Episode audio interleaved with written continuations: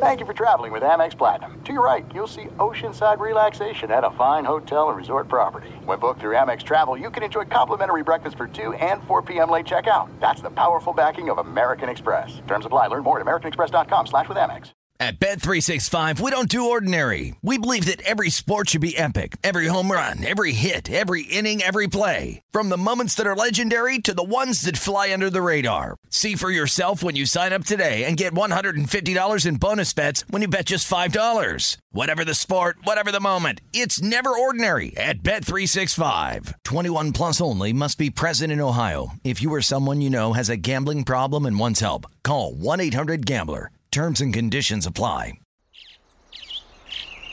Getting ready to take on spring? Make your first move with the reliable performance and power of Stihl battery tools.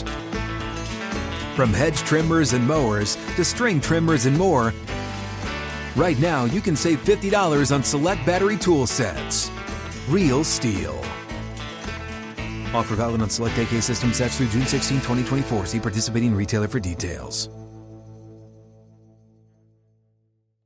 Xfinity has free premium networks for everyone this month, no matter what kind of entertainment you love. Addicted to true crime? Catch killer cases and more spine-tingling shows on A&E Crime Central. Crave adventure? Explore Asian action movies on Hi-YAH. Searching for something extreme? Check out skating, snowboarding, and more on Fuel TV Plus, the global home of action sports. And find crowd-pleasing bops on iHeartRadio's Hit Nation playlist. There's new free shows and movies to love every week. Say free this week in your Xfinity voice remote.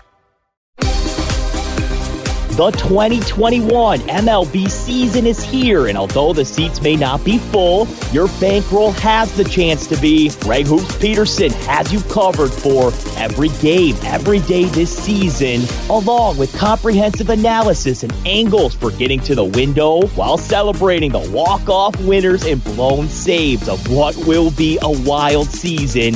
Now it is time for the Baseball Betting Podcast with Greg Peterson.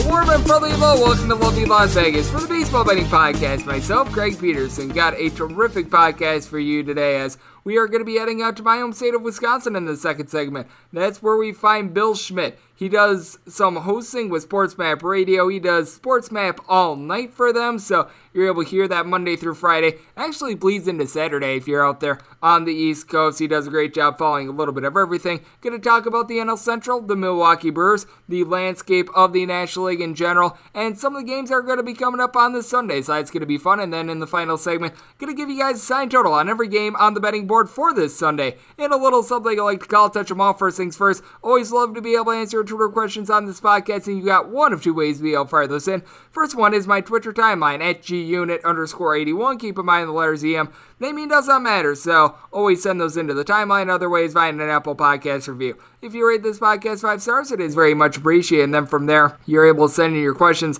comments, segment ideas, what have you. I know that many of you guys ask what the best way to be able to support this podcast is. If you're downloading and listening, which if you are listening to this, you probably have, you're already doing your part. And if at some point you're able to send in a five star review on Apple Podcasts, all the better. So I really do appreciate it. Did not wind up getting in any questions today, but we had a great day of baseball on Saturday, including an absolutely awful beat on my New York Post play. So we're going to get into that, have some fun with it, find some trends, and try to get to know these teams a little bit better. Games from yesterday is Greg buzzing about. Here is the rowdy recap. If you had either the Seattle Mariners money line or the under in Indians versus Seattle Mariners, I wound up giving out the under for the New York Post. This was absolutely terrible. Game is 4 to 1, Mariners leading in the bottom of the ninth with two outs and no men on, and somehow, someway, the Cleveland Indians come back to tie it. Prior to that, you had seen just an absolute myriad of issues for the Seattle Mariners. The Indians and the Mariners have combined 2 of 18 with men in scoring position prior to that point,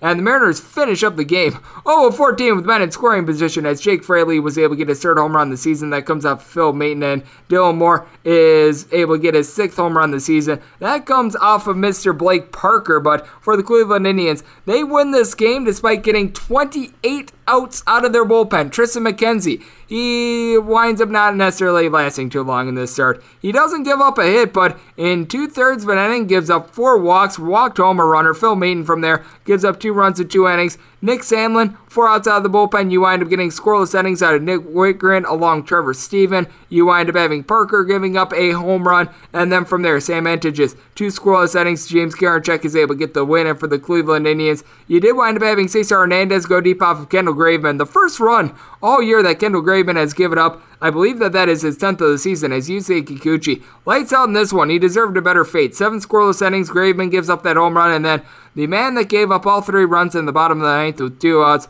Rafael Montero, who's now rocking a 540 ERA. He has been terrible in save situations. Sixth blown save of the year, and then Paul Sewald in the 10th inning. He loads the bases, has an easy play at home, and he winds up throwing it wide for an error. So, that's the way that things went for the Seattle Mariners. You figured that regression was going to be coming in because this is a Seattle Mariners team that, by the way, negative 66 run differential and now has a 31 and 35 record, should be 32 and 34 after that game the team with the best home record out there in the big leagues. That'd be the New York Mets. Now at 17 and 5 at home. 4 to 1 the final. They take down the Padres for Joe Musgrove. Not a great start, certainly not a terrible one. He does go six and a third innings, giving up three runs, including a home run. Pierce Johnson comes out of the bullpen, gives up a solo home run in an inning, and Tim Hill is able to give you a pair of outs. But for the New York Metropolitans, going deep in this one, Jonathan Villar off of Pierce Johnson, his sixth of the season, and Francisco Lindor all of a sudden is picking it up. He goes deep off of Joe Musgrove. Really, the lone form of Padres offense was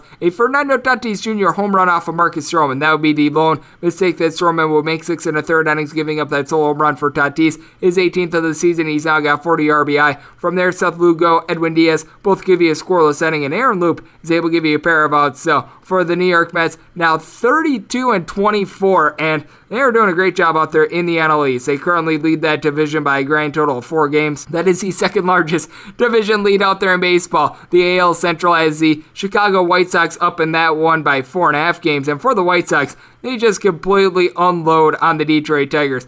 15 to 2 the final. Jose Urena gets Urena all over. He winds up getting five outs. He gives up eight runs, seven of which were earned, including home run. Daniel Norris from there gives you four outs out of the bullpen without giving up a run. Four runs given up by Beau Burrows. After he goes one and two thirds innings, you wind up having a run given up by Alex Lange in one and a third innings. Harold Castro and Jason Rogers, position players, had to pitch a combined two innings. Rogers gave up two runs. Harold Castro a flawless inning, so good for him. And then you wind up having a inning from Jason Foley. He winds up not giving up any runs, and the Detroit Tigers have a bullpen game coming up. So that's absolutely terrific. And for Harold Castro, he threw a scoreless inning and got his first home run this season. That comes off of Dylan Cease. That would be the low mistake that Cease would make. Gives up two runs over the course of five innings at home run, and then from there, Ryan Burr, Matt Foster both give you two scoreless innings. And for the White Sox, despite all the damage they did, one home run in this one. That was off the bat of Brian Goodwin, of all guys. His first of the season as the White Sox goes 7 of 21 with men in scoring position. It was highly entertaining to say the least. You know what else is highly entertaining? Watching the Arizona Diamondbacks bullpen completely combust. They are now 5 and 31 in their last 36 games. They lose to the LA Angels by a count of 8 to 7. Actually, I think they now might be 5 and 32 because they were at one point 15 and 13. They are now 20 and 45. So bad math there by my part, but still, you take a look at the Angels. Anthony Rendon has had a really bad year, but he gets his fourth home run of the season. That comes off of Caleb Smith and Alex Cobb, who look to be turning the corner a little bit. Not a great start from him. Five runs given up in three innings. Bullpen of the Angels has been a little bit better with Jose Suarez really being a long guy. Gives up one run in four innings. He did give up a home run, and Raisel Iglesias gives up a solo home run in an inning, but was still able to get the save. Alex Claudio, a scoreless inning, going deep for the Arizona Diamondbacks in this one. Josh Rojas, not once but twice, his eighth and ninth of the season, but for the Arizona Diamondbacks, Caleb Smith didn't necessarily give you what you wanted him to. Gives up that home run to Rendon. Four runs given up in four and a third innings. Taylor Clarke, though, gives you five outs out of the bullpen, doesn't give up anything. Stefan Crichton, scoreless inning, and then Humberto Castellanos gives up a run in an inning out of the bullpen. Has actually been relatively solid, but Joakim Soria. Good grief, this guy is washed. He gives up three runs in an inning. And the LA Angels all of a sudden are back to 500 for the first time since May 2nd. Yep, that's the way that things are going. The Atlanta Braves are trying to get above 500 for the first time all year, and now they are back on a three game losing streak. They lose to the Miami Marlins Mike got a 42 for the Atlanta Braves. Freddie Freeman gets a second home run in three games. He goes deep off of Anthony Bass. He had that one hook, line, and sinker for his 15th, but for Max Fried, not necessarily the world's greatest start. Giving up two home runs in Miami is not what you want. gives up three runs in total over the course of six innings. You had Edgar Santana give up a run out of the bullpen as well. Josh Tomlin lowers his ERA to a 520 with a scoreless inning, but for the Miami Marlins, you wind up getting five scoreless innings out of Zach Thompson. How they've been able to mix and match, I have no idea, but Anthony Bender winds up giving you five outs out of the bullpen. Richard Bleier was able to come in for an out. Anthony Bass gives up that home run, but Dylan Floro was able to get the save. And for the Miami Marlins, Adam Duvall, he winds up getting his 12th home run of the season off of Fried, and you wind up getting the first home run of the season out of a little bit of an unlikely source in Lewin Diaz, who winds up getting his first hit and first home run of the season. So good on him. The Tampa Bay Rays continue to be able to dominate as well. 5 to 4, they wind up taking down the Baltimore Orioles. For the Orioles, the offense has actually come around a little bit for them. Problem is, this is a team that is now 22 and 41, and they are 18 games back of the Tampa Bay Rays, who have 41 and 24. I believe that they now have the best record by percentage points over the San Francisco Giants. We'll be getting to they're double dipping a little bit, but for the Tampa Bay Rays, they didn't necessarily have the world's greatest pitching performance out of Mr. Rich Hill. You figured regression was going to come in. He had given up three runs in his last six starts, gives up four runs in four and two thirds innings, including home run, going deep for the Baltimore Orioles. Austin Wynns. He winds up being able to get a grand slam for his first home run of the season. From there, the Tampa Bay Rays would tighten down. Collin McHugh, two scoreless innings. Ryan Thompson was able to work the team out the fifth inning. Pete Fairbanks, Diego Castillo both give you a scoreless inning. And for the Tampa Bay Rays, 4 14 with men scoring position. They get to Mr. Jorge Lopez, who gives up five runs in four and two thirds innings. He had been solid in the beginning part of games and then had really relented from there.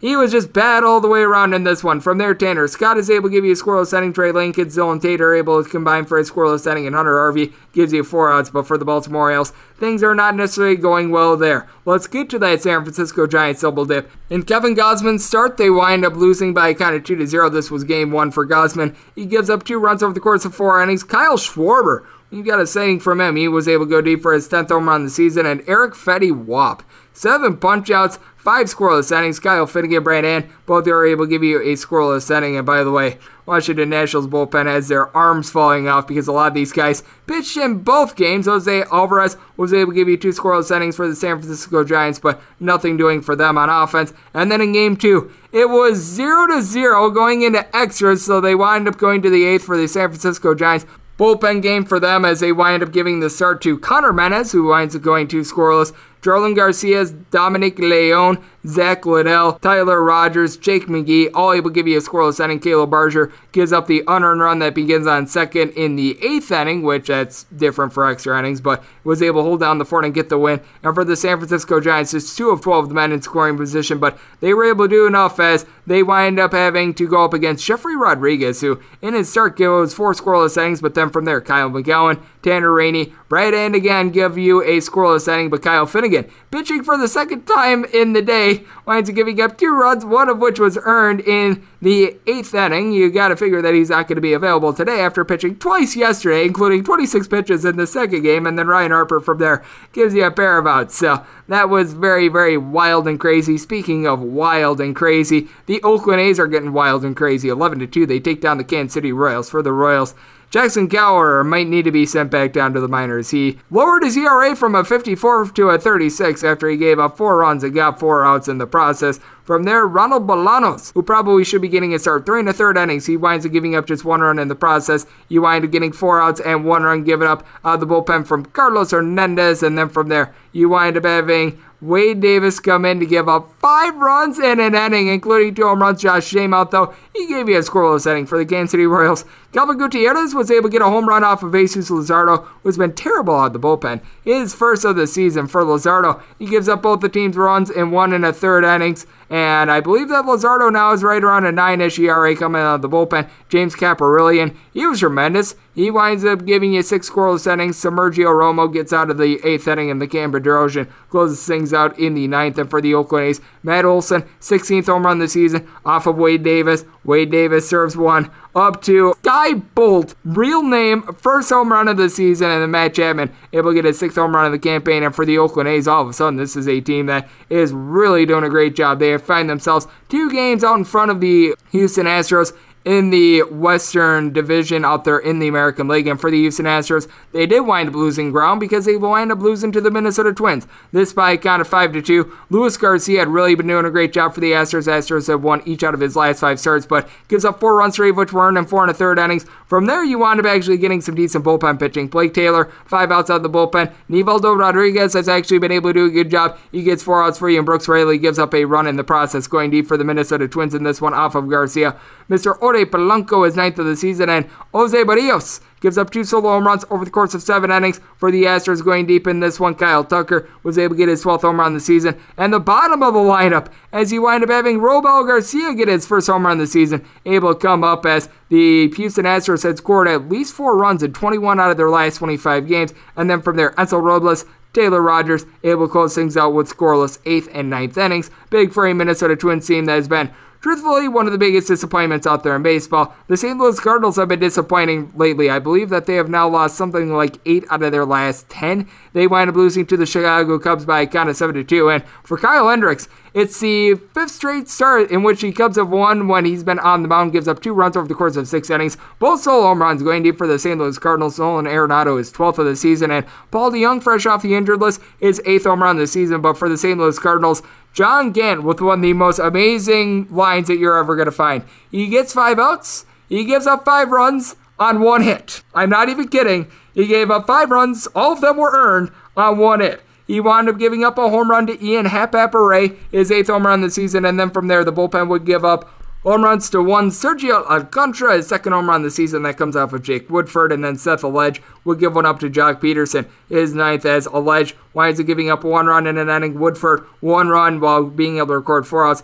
Andrew Miller was able to give you four outs out of the bullpen. Junior Fernandez, two outs. Alex Reyes, along with Mr. Rendon, Anel Rodon, was able to give you scoreless innings as well. But for the St. Louis Cardinals, things out looking good. And for the Cubs, best bullpen ERA in the big leagues over the last three days. Craig Kimbrel able to come in for the save. You wind up having Dan Winkler, Andrew Chafin both give you a scoreless inning. And Trevor Megill wound up getting into a little bit of trouble, but he winds up being able to get out of it. Pair of outs, and he was able to do his part as well you wind up having the Cincinnati Reds continue to do their part as the Colorado Rockies. I kid you not. Now on the road, 5 and 26 as they get pounded by the Reds, who are averaging 6 runs per game at home. 10 to 3 the final. For German Marquez, he got destroyed. Nine runs, eight of which were earned, given up in five innings, and then from there, you wind up having Tyler Kinley give you a scoreless inning. Ben Bowden gives up a run in an inning, and Jhoulys Chacin a scoreless inning, but for the Colorado Rockies.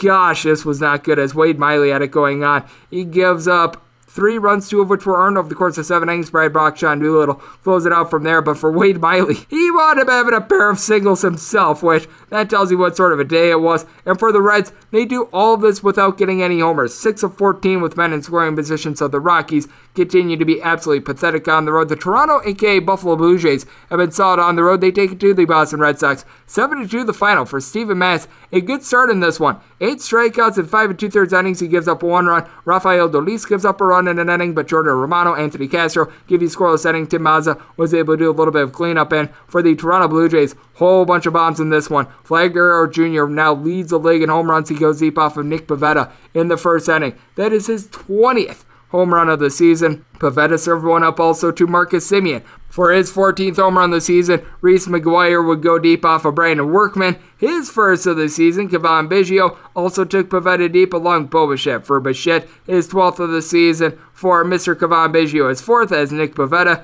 You figured regression was going to come in, and it did. Gives up four home runs in five innings, six total runs. From there, you wind up getting three scoreless innings out of a little bit of an unlikely source as Brandon Brennan is the new long guy for the team, and he did a solid job. Brandon Workman able to give up one run in one inning, and for the Boston Red Sox, two of nine with men in scoring position. They were playing this game without Xander Bogaerts, so certainly was one in which they would like to forget there. And the New York Yankees would like to forget about this one as well. They wind up losing to the Philadelphia Phillies in a Vince Velasquez start by a count of eight to seven for Jameson Taillon.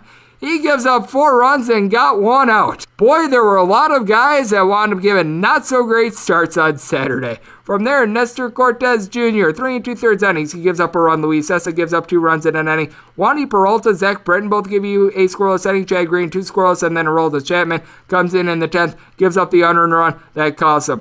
trio of home runs here for the New York Yankees. Rougned Odor, sixth of the season. Gary Sanchez was able to get his eighth, and then you wind up having DJ LeMahieu getting his fourth of the season, and that comes in the ninth inning off of our guy Hector Neris, who I just have absolutely no faith in as a closer whatsoever. As Mr. Hector Neris winds up giving up three runs, all of which were earned in the ninth inning to force extras. So there was that. Vince Velasquez actually not a bad start here. Gives up two runs in five innings. Sam Coonrod gives up a solo home run in two innings out of the bullpen. Ranger Suarez gives up a run in an inning, and then Archie Bradley actually gets a W. Ever since coming off the injured list, he's been solid. And for the Philadelphia Phillies, no home runs, but they go eight of 19 with men in scoring position. So they were certainly able to capitalize. Andrew McCutchen was able to have a big part in this. Bryce Harper, list goes on and on. And the Phillies were able to pound out 14 hits. Speaking of being able to pound out hits, we're going to be talking about this a little bit more with Bill Schmid. The Milwaukee Brewers were averaging over five runs per game this month.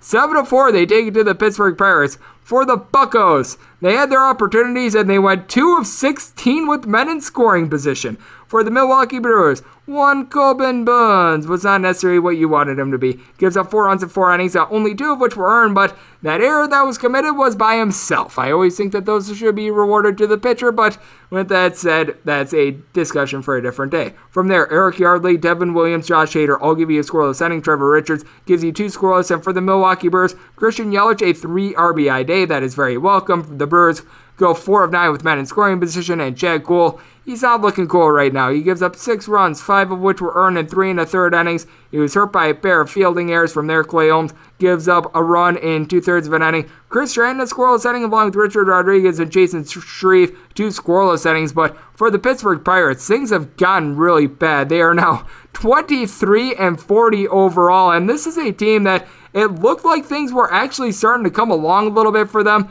They were at one point 20 and 31. That means that in their last 15 games, they are 3 and 12, so that is not necessarily too terrific. And this was not terrific if you wanted backing the LA Dodgers. This game is currently in the ninth inning, but I can safely say that the Texas Rangers won this one going into the ninth. 10 to 1, the Texas Rangers are currently up. And for the Texas Rangers, you wound up getting a pair of home runs as Nate Lowe was able to get his ninth home run of the season, and then the backup catcher and Jonah Heim was able to get his serve for the Rangers. Kolby Allard, five scoreless innings. You wind up having DeMarcus Evans and Josh Shorbridge give you a scoreless inning out of the bullpen. Taylor Hearn did wind up giving up a home run, lone form of brightness really for the Dodgers in this one. AJ Pollock, fifth home run of the season for Trevor Bauer. His spin rate was down. Wouldn't you know it? And he gives up six runs, four of which were earned in six and a third innings. And then you wind up having Nate Jones come out of the bullpen, gives up four runs in an inning. Things got so bad that Andy Burns who used to play in the KBO,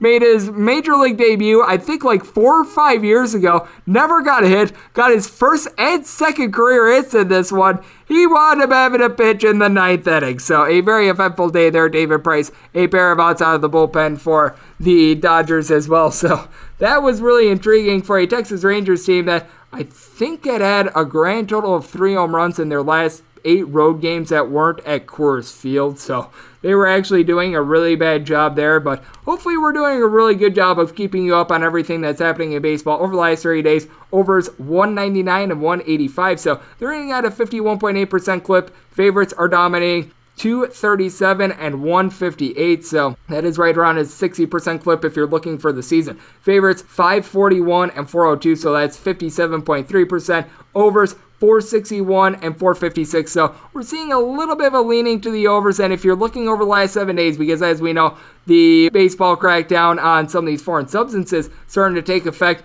we have seen now 43 overs and 39 unders. So we're seeing a little bit of shift there. And for the favorites, they are 56 and 30, so hitting at just above a 65% clip. So that's what we all saw from Major League Baseball on Saturday, and what we're all seeing with regards to trends in general. Coming up next, we're going to be talking to our good buddy Bill Schmid. He does great work over there in the great state of Wisconsin with the game 97.3 in Milwaukee, also Sports Map Radio. Going to be talking about the NL Central, Milwaukee Brewers, National League landscape in general, and some of Sunday's games. As on the other side, right here on the Baseball Betting Podcast with myself, Greg Peterson.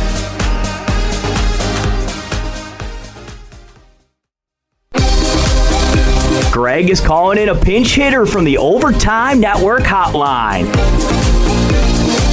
And we're back here, Love You Las Vegas for the Baseball Betting Podcast. Myself, Greg Peterson. It is great to be joined by our next guest. You're able to hear this man nationally Monday through Friday. If you're out there on the East Coast, it might extend into the next day as well, but he is out there on Sports Map Radio doing Sports Map all night, as it is Bill Schmid joining me on the podcast. He also does some work over there with the game 97.3 out there in Milwaukee, Wisconsin. Does some work with the Milwaukee Admirals as well, as well as Carroll College. Being someone that comes from a D3 university in the state of Wisconsin, I can always appreciate that. And to follow Bill Schmid on Twitter, you're able to do so at Bill Schmid Radio, and I will spell out that last name for you. S C H M I D. And Bill, great to have you aboard. Thank you so much for joining me. Greg, thanks for having me on, man. I'm fired up to talk to the people in the 702. It is always great to have you aboard, and it is great to be able to talk about the Milwaukee Brewers as well because things are going well for them. This is a team that we know that the pitching is solid for this team. Brandon Woodruff, along with Corbin Burnes, Freddie Peralta, three tremendous starters for this team. They're going to have on Sunday Adrian Houser, a guy that they're hoping to form into a number four, number five starter going for them. But when I take a look at this Brewers team, they've scored at least five runs in over half their games so far this month. And I really do feel like things are clicking right now for the Brewers. Now, with that said, they are also taking on some of the lesser teams in baseball, like the Arizona Diamondbacks and currently the Pittsburgh Pirates. But I think that things are really looking good for this Milwaukee Brewers team. I agree. Spot on with how their offense has picked up over the last couple of weeks as they've been able to acquire Willie Adames, a guy who's, you know, 25 years old and started for over two years at the shortstop spot. And it feels like everything is kind of solidified around Adames since he's come in. The offense was, as you mentioned, it was one of the worst in baseball. A couple of weeks ago, before the Adames trade, they had the 29th ranked team batting average in the league, so second worst in the league. And on base percentage, along with OPS, I believe they were 26th respectively in each of those two. And you're seeing why that team had at that point gotten all the way down to 500 and it, it was a slide that took them from you know 17 and 10 early in the year all the way back to 500 it cut out all the good work that they had done over that stretch. Now winning 14 of their last 18 games man it's been really really impressive to watch how the offense is starting to pick up the pitching a little bit right? Corbin Burnes, uh, you know four runs in a couple of games a couple of starts here in the last you know, three or four times out. And that's okay, right? I mean, it's realistic that you're going to get tagged for three or four on a given night, here in and there out. Even the best guys in the league and some of the best rotations, you know, in the league, you're going to sit with a two, three, two, four ERA generally most times. So the offense was bound to pick up their end of the bargain here at some point. And luckily, it's come at a really, really good time. And you mentioned it the teams that they're beating up on. Generally, nobody's going to be arguing when you get to line up against, as I call them, the Cincinnati Slump Busters in the Cincinnati Reds there at that great American ballpark. Ball just absolutely launches out of there, especially during the day. And the Brewers won a really, really tough game there earlier this week, man. They were down 2 1. They got into that Reds bullpen and tagged them for six. And I think that's where you can see this offense kind of taking off and getting after it a little bit here later on into the year and into the second half of the season once they get into teams' bullpens because they're a pesky group, man, and they have some guys headlined by Christian Yelich. The numbers aren't great quite yet, but guy sees the baseball as well as just about anybody in the league. He's getting on base at a four, you know, like almost a 400 clip with an average like 230. And the split uh, is something you don't generally see. They draw a lot of walks, they get a lot of guys on base. For the beginning part of the year, they just weren't cashing in on those opportunities. Law of averages is going to say, right? More opportunities you get with guys in scoring position, you're going to be able to cash in. We're seeing some of the fruits of that labor here over the last couple of weeks for the crew, and it's been really, really good. Yeah, it certainly has been tremendous, and it's really big because we've noticed that the St. Louis Cardinals have been slumping a little bit as well, and the Chicago Cubs as well it seems like it's really becoming a Brewers and Cubs National League Central. And what I think is key for the Brewers is being able to, I would say, split whenever they're at Wrigley Field, because what we're noticing with the Chicago Cubs is that they have been dominant at home. Going mm-hmm. into Saturday, 22 and 10 at home, 14 and 17 on the road. Meanwhile, the Brewers have been pretty steady Eddie, 18 and 15 at home, 18 and 12 on the road, which I do find to be incredibly impressive. So I do think that the big thing for the Brewers is to continue their just road dominance because we've noticed that with the Cubs year in and year out. They're just a completely different team when they're at Wrigley as opposed to away from Wrigley. And then you mentioned the Cincinnati Reds. they're a completely different offense when they're at home versus on the road just because of what Great American Ballpark provides. And then with the Cardinals, I don't think we can count them out, but at the same time, I just expected a little bit more out of Paul Goldschmidt and the injuries mm-hmm. that they mm-hmm. have with the rotation really putting them behind the eight ball. I I completely agree with you, Greg. I thought that St. Louis Cardinals meat of that order is as good as just about anyone that you're going to find in the game. You're talking about Goldschmidt and Arenado. To a lesser extent, add in Bader there in the back end, who defensively is outstanding. I really like their young player, Carlson, outfielder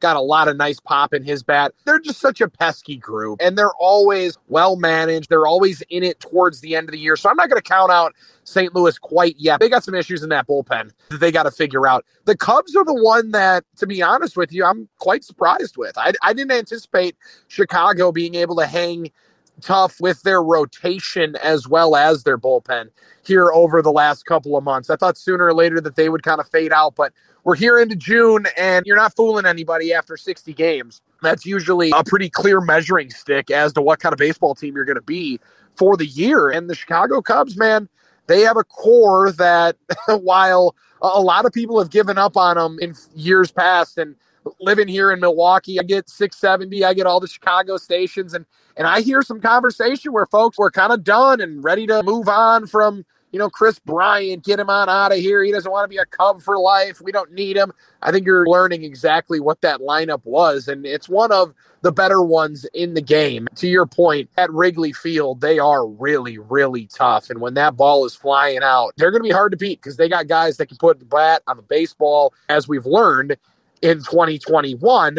That's not necessarily the easiest of propositions, mm-hmm. or for some of these guys to be able to just put the bat on the ball. And at Wrigley, man, when the wind is flowing out in the summertime, weather gets hot, humid, it can be a little bit of a launching pad in this division. I think the Cubs are here to stay, and it's going to come down to, I think, those three teams. I would put it still with Milwaukee with St. Louis and with Chicago and, and, Cincinnati in the rear view looking back. The Reds team's kind of puzzling, man. They spent a bunch of money and they've been ravaged by some injuries here as of late. They got some to talk about. Winker and Castellanos. It's a really, really good offensive division. And it's one that's a lot of fun for, well, I mean, if we're going to talk some overs, we're also going to talk some dailies. You can really tap and get some good value with some bat and some pop that you get in this NL Central. Oh, no question about it with the Reds. Just so many home overs with that team. It makes it a whole lot of fun to be able to watch those games as we do have Bill Schmid of Sports Map Radio joining me on the podcast. And it's been a lot of fun to watch the San Francisco Giants this year. We all thought that it would be a Dodgers versus Padres race, and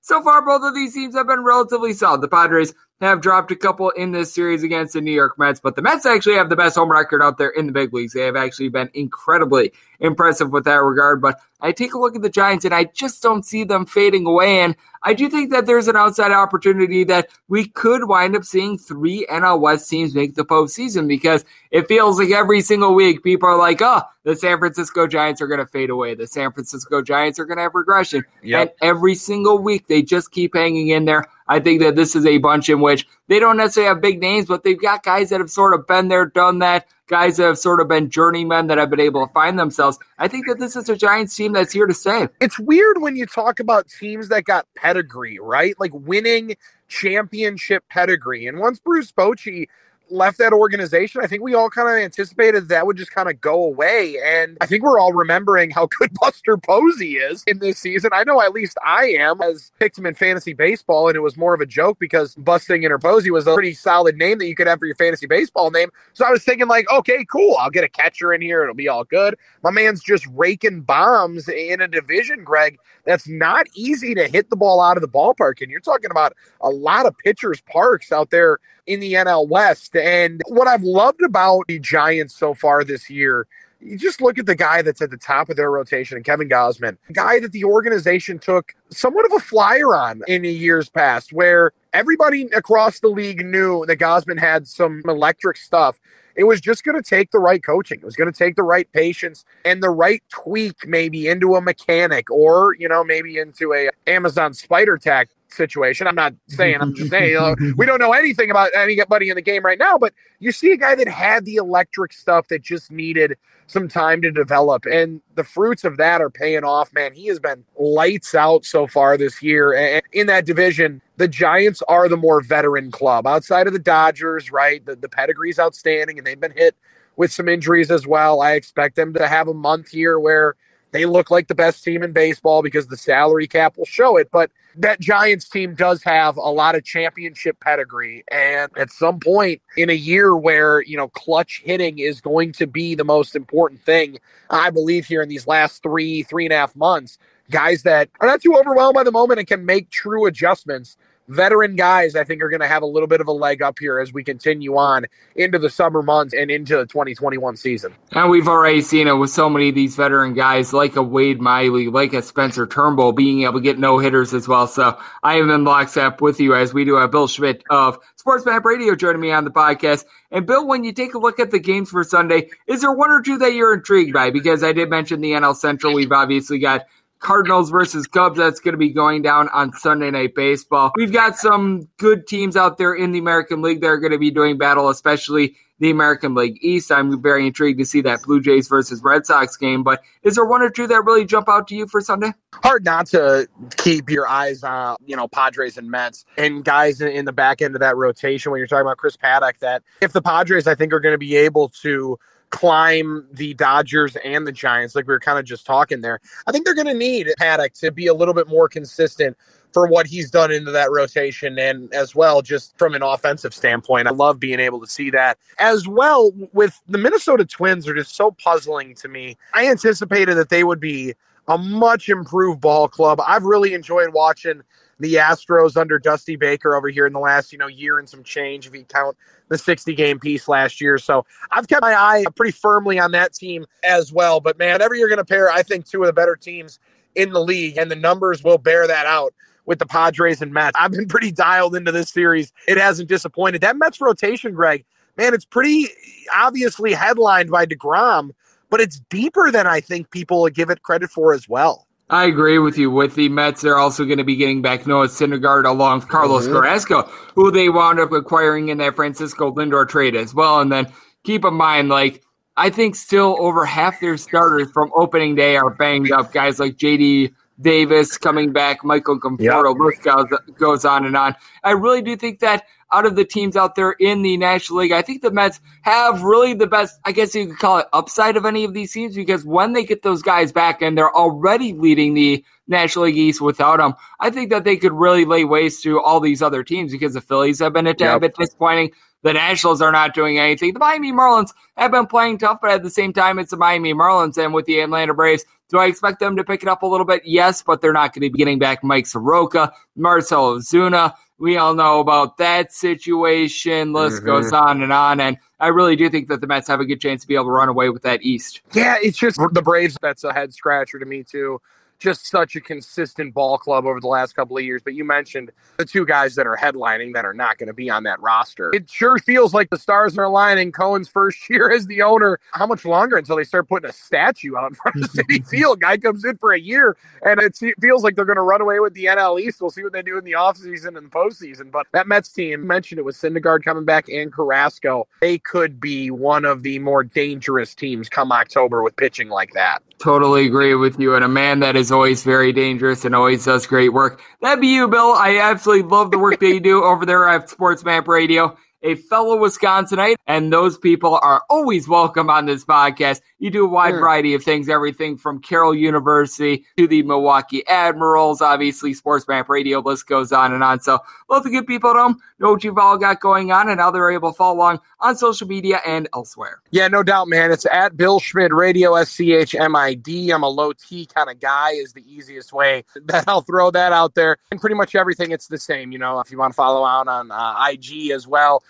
throw some stuff out there on Instagram as well. But Greg, I appreciate you having me on, man. You know how much uh, I follow you and just love the work and the content that you put out, man. Absolute workhorse. And that's what it's about, right, man? We got a lot of time to sleep while we're gone. So while we got time to talk about sports and baseball and hockey and the NFL, and even as frustrating as this Aaron Rodgers thing is getting for me, I still enjoy being able to do it for, you know, as many hours of the day as we can when we produce over there at 97.3 The Game and host on Sports Map all night. Absolutely. It's always so much fun just to be able to do what we love. Bill certainly does that. I do this on both this podcast along with my college basketball podcast, Hoopin' with Hoops, over there at VSiN as well. And it's always great to get people that are passionate about what they love and guys that are knowledgeable Bill Schmid certainly fits the bill. So big thanks to him for joining me right here on the Baseball Betting Podcast. And coming up next, it is that time of the podcast to give you a sign total on every game on the betting board for this Sunday as we touch them all.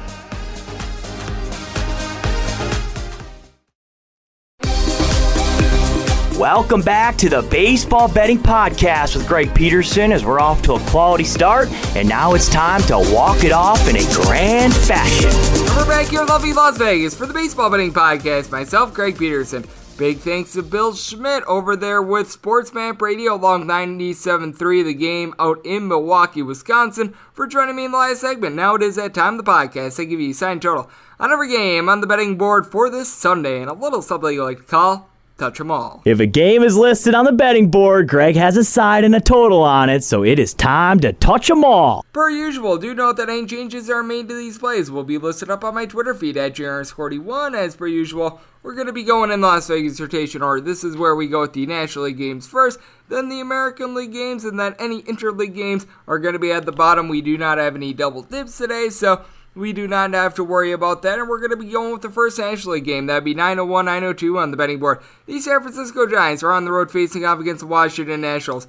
Currently, this is a line only posted at the Westgate because there was a little bit of mystery as to these pitchers, but it is going to be Joe Ross going for the Nats. Meanwhile, one Johnny Cueto is going to be going for the Giants. Giants are finding themselves as minus 128 favorites. You're finding the Washington Nationals at plus 118, and your total on this game it is eight and a half with the over and under at minus 110 both ways. And this is a situation in which because you wound up seeing the bullpens get used so much for the Washington Nationals and just a general lack of faith in the Washington Nationals. I'm saying the Giants is more around a minus 143 favorite, and I'm going to be setting this total at 8.7. So we're going to be taking a look at the over in this spot with Johnny Cueto. He certainly isn't necessarily the Johnny Cueto of old, oh oh, but at the same time, he's been able to do a relatively solid job this, so far this year. He's giving up right around 0.8 home runs per nine innings. The walks have been cut down as well. He's given up 1.5 walks per nine innings. Joe Ross, meanwhile, he's giving up nearly four walks per nine innings. He's given up 11 home runs in 54 and two thirds innings. And you take a look at their recent form of Ross, he has given up at least four runs in three out of his last four starts. And the one in which he did not wind up giving up four plus runs, he only went four innings in. So that's a little bit of an issue with the Washington Nationals. They didn't necessarily get what they had desired in game two of their double dip as they wind up losing that one after they actually got Jeffrey Rodriguez to give them four innings, but they had to go through Brad Hand Kyle Finnegan, Ryne Harper, guys like this. So that hurts some. And then when you take a look at the lineup, I'm just not necessarily too impressed by this team. Trea Turner down for what has been solid. 304 batting average. He's got 10 home runs, but the problem is he's been stuck on 10 home runs for like four weeks. Ryan Zimmerman hitting a 280 for this team. The on base percentage of Juan Soto is a 400, but he's hitting at 267, and so far this year he's gotten eight home runs in right around 180 ish at bats. So he needs to pick it up a little bit more with regards to the power. Yan Gomes has been able to do a solid job of getting on base along Josh Harrison, 345 on base, but you don't necessarily have those guys that are going to be able to drive you in. And then for the San Francisco Giants, you got a lot of guys that have been able to do a solid job of being able to reach base for this team as well. I take a look at a guy like a Brandon Belt and a Wilmer Flores. Both of these guys hitting a 230 or lower, but Flores 316 on base, Brandon Belt 350 on base. He's able to provide a little bit of pop. Mike Yastrzemski is back after he was a little bit injured. Another guy with a sub 225 batting average with north of a 325 on base. And then you've got Buster Posey hitting right around a 333, double digit amount of homers. Lamonte Wade and Donovan Solano have been a pair of guys hitting above a 255 for this bunch as well. And then you take a look at the Giants bullpen, no question, they wound up getting used up as well. Caleb Baragar, Jake McGee, Zack Littell, Dominic Leone.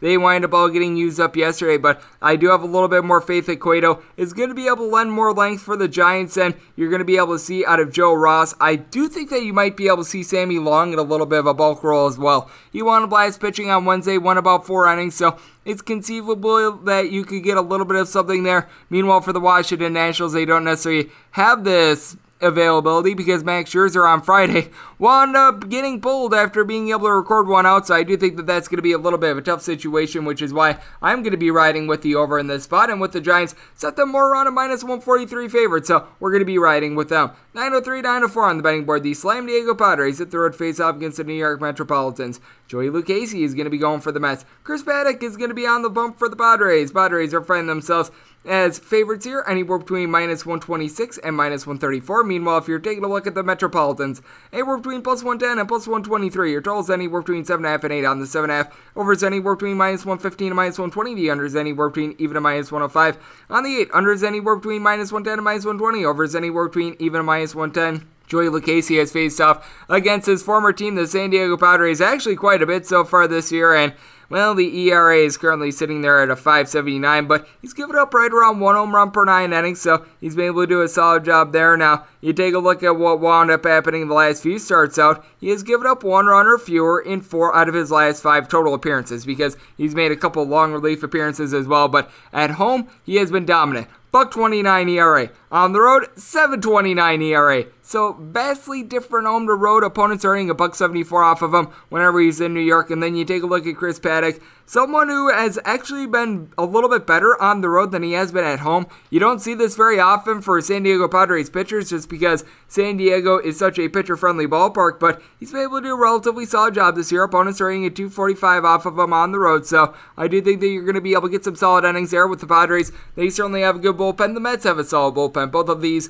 bullpens are in the top eight with regards to ERA. The Mets bullpen giving up a couple fewer home runs, but you still have quite a few guys on both sides that you're going to be able to look to. Someone like Miguel Castro for the Mets is going to be someone that you probably look to. You're probably going to be looking at Trevor May as well. And then with the San Diego Padres, Tim Hill has been highly reliable for this team. Winds up getting used up yesterday, but you still have guys like Nisbel, Chris Mad, Austin Adams, list goes on and on. And for the Padres, what has really been the issue for this team is that they're just not putting up runs in general. I believe that they have exceeded four runs so far once in the month of June, which is just unlike them because even though the batting average of some of these guys is very low, I'm taking a look at someone like a Manny Machado, a Tommy Pham, Jurickson Profar, all these guys hitting below a 240 for this team. They all have on bases that are above a 320, but they're just unable to drive them in. Fernando Tatis Jr. has 18 home runs, and he's really been getting the lion's share of them. You expect a little bit more out of guys like Jake Cronenworth, Wil Myers when it comes to power because these guys are getting on base. They're just not driving them in. Meanwhile, you take a look at the Mets. This is a team that's going to get healthier and healthier. You've got Jonathan Villar along with Pete Alonso in between a 255 and a 260. Both of these guys north of a 337 on base. Francisco Lindor has been a hot mess all year long, but he's now at the very least hitting at 215. He was below the Mendoza line for much of the season. Kevin Pillar has been able to give you a tad bit of something as well, so I do like what he's able to bring to the table. And James McCann in recent games has been able to pick it up as well. I do take a look at this spot, and certainly you do have a little bit more trustworthiness when it comes to Chris Paddack rather than Joey Lucchesi, but Lucchesi, he himself has been very good at home. You always want to be checking these splits when it comes to some of these pitchers, but I wound up setting the Padres as more around a minus 132 ish favorite, so I'm going to be riding with them. And then when it comes to the total, did wind up setting it at 7.7. So I'm going to be taking one of these eights under personally, and I'm going to be going with the San Diego Padres in this spot. 905, 906 on the betting board. We got the Atlanta Braves hitting the road face off against the Miami Marlins. Pablo Lopez is going to be going for the Miami Marlins. Meanwhile, Drew Smyly is on the bump for the Atlanta Braves. Sales anywhere between 7.5 and 8. On the 8, under is minus 120. The over is even. On the 7.5, over is anywhere between, well, this is quite a range here anywhere between minus 115 and even money. Meanwhile, the under that is anywhere between minus 120 and minus 105. So got a little bit of hair braininess there. You've got the Miami Marlins anywhere between a minus 127 and a minus 136. Meanwhile, your plus price here with the Atlanta Braves that is anywhere between plus 110, seeing as high as a plus 121 as well. And for Drew Smyly, he's just not backable at this point. I would need more like a plus 135 ish to be able to take a look at the Atlanta Braves. I do recognize that the Braves are playing a little bit of better baseball recently, but you're still without Marcell Ozuna, and they're going to be for hopefully quite a while if he is guilty of what we all think that he is. It's not necessarily going to be terrific there. Ronald Acuna Jr., he has been terrific. 391 on base, double digit amount of homers. He has been solid. Freddie Freeman has had a homer in two out of the team's last three days, hitting a 237 but a 353 on base. Slugging percentage is there with the Ozzie Albies, 260 batting average. He's got an on base of a 333. Austin Riley has been able to do a solid job along Abraham Almonte, who's currently hitting at 285. That's been nice. Even guys like Guillermo Heredia, William Contreras, they've been able to give you a tad bit of something. And you take a look at the Miami Marlins. Certainly, this is a team that they lack a ton of power, but Jesus Aguilar, 49 RBI and 12 home runs. He has been tremendous in the middle of this lineup. You get back to Marte Parte, Starling Marte, 345 batting average with a 441 on base. He has been absolutely amazing for the team. Adam Duvall, even though he's not necessarily getting on base for the team, he does have 12 home runs despite his 205 batting average. Now, guys like Sandy Leon, Jon Berti, Isan Diaz, they're going to need to step up because Jorge Alfaro is currently on the injured list, so Sandy Leon is going to need to step up. But Jazz Chisholm hitting a 280 for this team, so you've been able to get a tad bit of something there for the Miami Marlins. This is a bullpen that has been pretty rock solid. They did have to dip into quite a bit of it yesterday as you wind up getting five innings out of Zach Thompson, so got to figure that Yimi Garcia, John Curtis with two S's, guys like this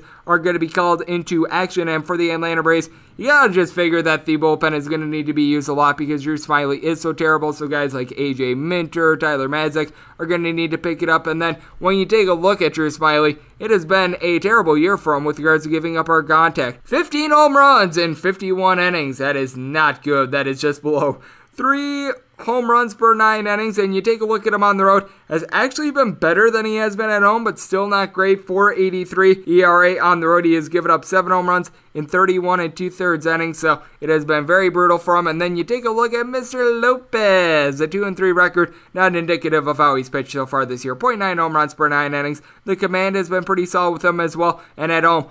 Buck 21 ERA, 1 and 2 over his 7 starts, but he's got opponents hitting a buck 72 off of him. He's issued 10 walks in 44 and 2 thirds innings, given up 2 home runs. He's done a great job for this team. So I've got a lot of faith here in the Miami Marlins. We're going to be taking it with them. And when you take a look at this total, you've got two interesting parallels. The guy in Mr. Lopez, who has been able to give up no hard contact whatsoever, especially at home, and a guy in Drew Smyly, who's given up a whole bunch of hard contact. So in this spot, I wound up setting it at 8, so I'm going to be riding with the over along with the Miami Marlins. 907 908 on the betting board. The Colorado Rockies are going to be hitting the road to face off against the Cincinnati Reds. We are on to Cincinnati, and Tony Santillan is going to be going for the Redlegs. Meanwhile, Antonio Senzatela is going to be going for the Colorado Rockies with Santillan and the Reds. Hopefully, I'm saying that one correctly. Apparently, it's a silent L from Baseball Reference where I took a look at this. You're finding the Reds anywhere between minus 148 and minus 167 favorites. Meanwhile, if you're looking at the Rockies,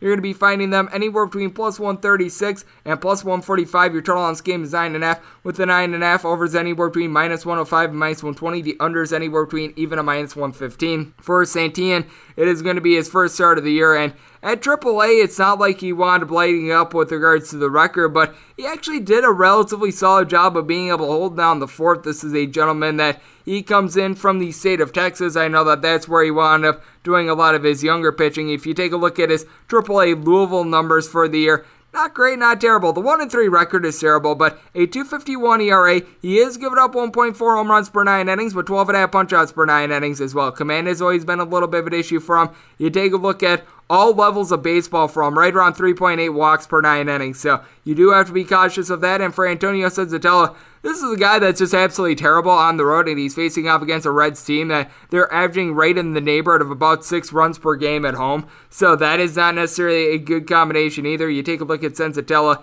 he's not necessarily a hard tosser. He has been able to get right in the realm of about six punch outs per nine innings, and on the road this year, 675 ERA, 0 3 and 4 starts. Opponents are earning 355 off of him, and he's given up right around two home runs per nine innings. And then he's backed up by a bullpen that has been by far the worst on the road so far this year. Yency Almonte is still in the bullpen, and he's got a 1232 ERA. That is absolutely terrible.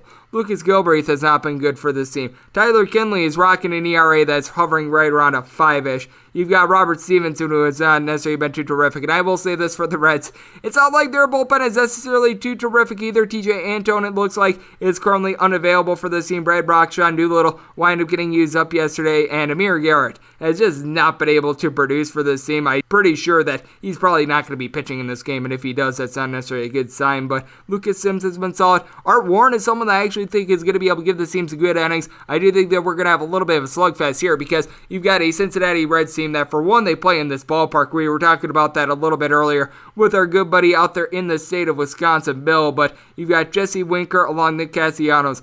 Both of these guys north of a 410 on base. Both of these guys have been able to belt them out with at least 13 home runs apiece. With Jesse Winker, he's up to 17. You've got Jonathan India, who at home is hitting right around a 300 on the road. It's certainly taken a drop off. And then you've got Tyler Naquin, 11 home runs so far this year, but at home, he's been able to hit eight of them. He has done his best work over there in Cincinnati. And for the Colorado Rockies on the road so far this year, they're hitting as a collective right around a 205. It's been absolutely terrible. Now you've been able to get a little bit of something out of Brendan Rodgers, who's got a 350 on base. Trevor Story is back for the team. He, CJ Cron, Garrett Hampson, Josh Fuentes, they're all in between a 240 and a 250. Ryan McMahon probably going to be available for this game as well, but this is a Colorado Rockies team that on the road they have just become a complete and utter fate. When it comes to the straight up money line in this spot, I actually don't think that it's necessarily too bad of one. I wound up saying the Rockies as a mid 140s underdog when you take a look at just the money line. I set them at plus 146 personally, but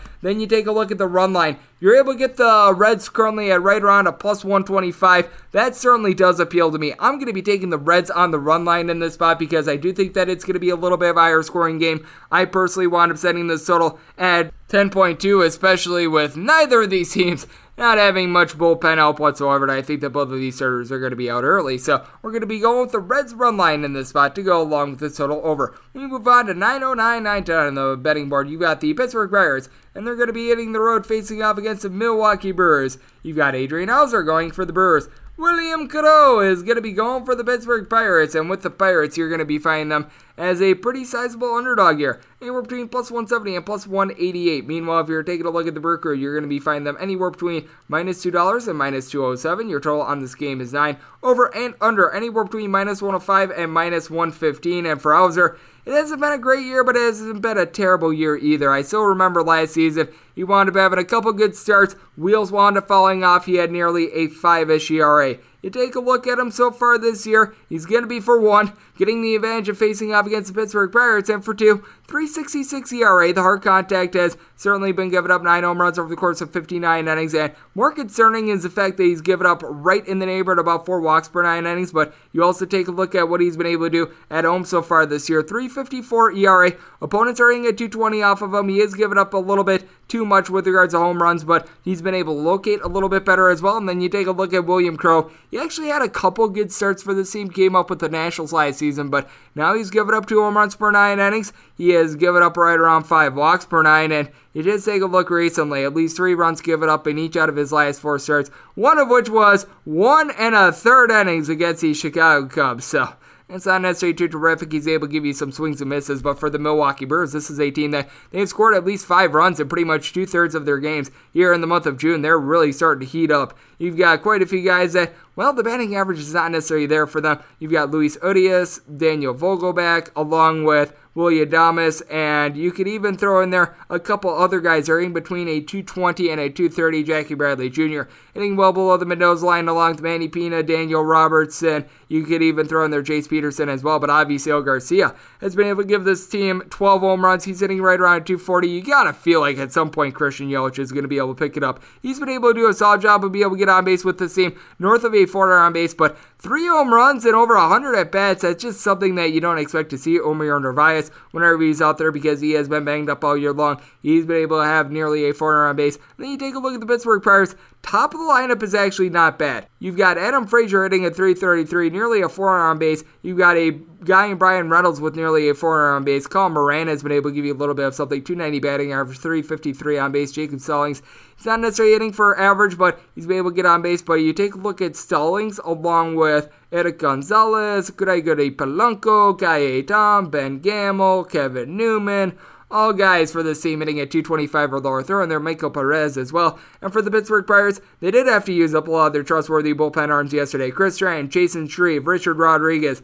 all wound up having to pitch yesterday. Now for the Milwaukee Brewers, Josh Hader has been used up in back-to-back days. Devin Williams winds up getting used up as well. So you're probably going to be looking at Brad Boxberger coming out of the bullpen for the team. And for the Pittsburgh Pirates, Sam Howard is able to give you a little bit of something. So that is going to be a little bit of the favor of the Pittsburgh Pirates. You take a look at the spot and I do think that the Brewers should be a relatively sizable favorite. I wound up saying them personally at plus 182, but I'll take a look at plus 187 and plus 188, and I do think that, as strange as it sounds, it's worth a shot here on the Pittsburgh Pirates. I do think that the Brewers bats are going to start to disintegrate a little bit. I think that they're going to start to cool down. So we're going to be taking the under in the spot, set it at 8.8. And I'm actually going to be taking the plus price here with the Pittsburgh Pirates. 9 11, 9 12 on the betting board. The St. Louis Cardinals hit the road face off against the Chicago Cubs. Zach Davies is going to be going for the Cubbies. Carlos Martinez is going to be going for the St. Louis Cardinals. Cardinals are finding themselves as underdogs here, and rightfully so, anywhere between plus 125 and plus 130. Meanwhile, if you're taking a look at the Cubbies, anywhere between minus 135 and minus 145. Total on this game is 9.5. Over is anywhere between minus 105 and minus 115, and the same goes for the under and for Carlos Martinez. It's not been going well for him. I need more like a plus 150 to even consider taking a look at Carlos Martinez in this spot. He actually wound up having a no hit bid through six against the Arizona Diamondbacks like two weeks ago, and ever since then, he has just been absolutely terrible. You take a look at him for the season, he's got a north of a 5 ERA. He has not necessarily been able to get a lot of swings and misses whatsoever, and then he's going up against a guy in Zach Davies that well, he certainly has had his flaws as well, but at the same time with Zach Davies, he's been able to pick it up a tad for this team as well, and he's backed up by a bullpen that has the best ERA over the last 30 days out there in the MLB. You take a look at Davies and what he's been able to do in his last five starts. He has been able to give up three runs or fewer in four of the last five, and if you take a look at more like the last four, one run or fewer in three out of the last four. Now, walks have been an issue for him. He has given up right around four and a half walks per nine innings, but take a look at Carlos Martinez, he's given up hard contact, he's giving up walks. The list goes on and on. It is not good. And then you take a look at the St. Louis Cardinals team. They did wind up having to use up a lot of their bullpen because John Gant gave them five outs yesterday. So Alex Reyes wound up getting used up. Junior Fernandez, Adam Miller, Seth Elledge, Jake Woodford. So that is not great. And while the Cubs had to use up Craig Kimbrel only for three pitches, so you've got to think that he's going to be available. You got to think that Tommy Nance, Joe Maples, these guys are going to be able to come out of the pen. And for the Cubs, 23 and 10 at home so far this year. Kris Bryant has nearly a 380 on base. He has been terrific. Joc Pederson is all of a sudden picking it up as well. 250 batting average, 460 slugging, gets his ninth home run of the season yesterday. Ian Happ, after he was more like Ian Happ Boo, he's more like Happ Ray. Once again, he winds up getting a home run yesterday. Sergio Alcantara is hitting above a 300 as well. You've got Willson Contreras giving you a double digit amount of homers. Anthony Rizzo has been able to pick it up ever since he wound up dealing with some injuries. And for the St. Louis Cardinals, top of the lineup has actually been good for this team. You've got Dylan Carlson, Tommy Edman, pair of guys hitting between a 260 and a 270. And then from there, Tyler O'Neill, Nolan Arenado, Yadier Molina hitting between a 275 and a 286. And then with Arenado, he's been able to give you a double digit amount of homers. And don't sleep on Tyler O'Neill. He's been able to belt out 15 home runs so far this year. Paul Goldschmidt hitting right around a 250 ish. You got to figure that that's going to pick up. They wind up getting back Paul DeJong as well. And for DeJong, even though he's not a guy that's hitting for any average whatsoever, he's been able to give the team eight home runs in something like 130 ish at bats. So he's actually been able to do a solid job with that regard. But I take a look at this spot. I'm going to be taking the Cubs on the money line because over the last few years, the team that wins the highest percentage of their games by one run as a favorite at home is the Chicago Cubs. So we're going to be playing it safe. Wound up setting the total at 9.7 as well. I was taking a look at the wind. Looks like it's going to be blowing directionally a tad. It might be blowing out a little bit towards the end of the game, but shouldn't have much of an effect. So we're going to be taking the over along with the Cubs. 913, 914 on the betting board. The Seattle Mariners set the road face off against the Cleveland Indians. Shane Bieber Fever is going to be going for the Indians. Logan Gilbert is going to be on the bump for the Mariners. Total on this game, 7.5. The over is anywhere between minus 105, minus 115. Same for the under. They're making it nice and easy on me. Meanwhile, if you're taking a look at the Indians, going to be laying a hefty price here. Anywhere between minus 245 and minus 228. Meanwhile, if you're taking a look at the Seattle Mariners, going to be finding them as low as a plus 195, as good as a plus 210. And this is actually a very interesting opportunity because I'm going to be taking a look at the run line if anything, I was willing to lay up to about a minus 122 with the Indians. Seeing a couple minus 112s out there, that is calling my name. I just think that the Seattle Mariners are going to be very downtrodden after what wound up happening yesterday. They were up three runs, two outs in the ninth inning, and they wound up blowing it. They had a 99.8% chance of being able to win the game, and now they get their reward of being able to face off against Shane Bieber Fever to try to redeem themselves. And for Mr. Bieber Fever, he has been able to give you 13 strikeouts per nine innings, right around a home run per nine innings. He's been able to do a solid job there. Walks are a little bit high, right around 3.25 walks per nine innings. And then you take a look at Logan Gilbert. I do give him credit. He has been able to limit the home runs, a little bit over one per nine innings. And you take a look at his last three starts, two runs or fewer given up in all three of them. So he's been able to turn it around a little bit there. Sometimes gets a little bit wild with it. Had four walks in his last start, but there's no trusting in the Seattle Mariners bullpen, which was actually very good in the first month of the season. But Rafael Montero wound up blowing it yesterday. Kendall Graveman wound up getting used up, and he wound up giving up his first run of the year yesterday. So now you're going to look to guys like Hector Santiago and Drew Steckenrider. Will Vest has been terrible since coming off the injured list. And for the Cleveland Indians, this is a bullpen that's gas, but Shane Bieber Fever is a guy that's able to give you seven plus innings on any given night. And he's going up against a Seattle Mariners team that is dead last in the league when it comes to batting average. You take a look at what they trotted out there yesterday Taylor Trammell, Tom Murphy, Jake Bauers, Dylan Moore. All guys hitting a buck 90 or lower for this team. Kyle Seager is not far from that. 206. Ty France has been able to hit 250. Mitch Haniger, along with J.P. Crawford, both hitting between a 259 and a 269. And for Haniger, 16 home runs, he's been solid. And then you take a look at the Cleveland Indians. I know that batting is not necessarily their forte, but you've got a couple guys that are getting on base for you. A guy like a Bradley Zimmer has been able to hit a 250 along Josh Naylor. And then you take a look at what you've been able to get out of Bobby Bradley, who's hitting a 500. Now, that's not going to last, but at the same time, he's been able to give you a little bit of something. The Ramirez Harold and Jose Ramirez both hitting at 275, and then Amed Rosario is hitting at 280. And for Jose Ramirez, 14 home runs. He has been able to do a good job for this team. I just take a look at the Cleveland Indians. Much more faith in their bullpen, much more faith in their starting pitching. And this is a Seattle Mariners team that has been awful at being able to drive in runs, but at the same time, their bullpen has also been awful. Set the total at 7.2, so we're going to be diving under in this spot, and I'm going to be taking the Cleveland Indians on the run line. 915, 916 on the betting board. The Toronto, aka Buffalo Blue Jays, hit the road face off against the Boston Red Sox. For the Red Sox, it's one Martin Perez going for them. Meanwhile, Robbie Ray is going to be on the bump for the Toronto Blue Jays. For the Blue Jays, you're going to be finding them as a very slight favorite in this spot. You're finding them anywhere between a minus 110 and I'm seeing them as high as minus 117 for the Boston Red Sox.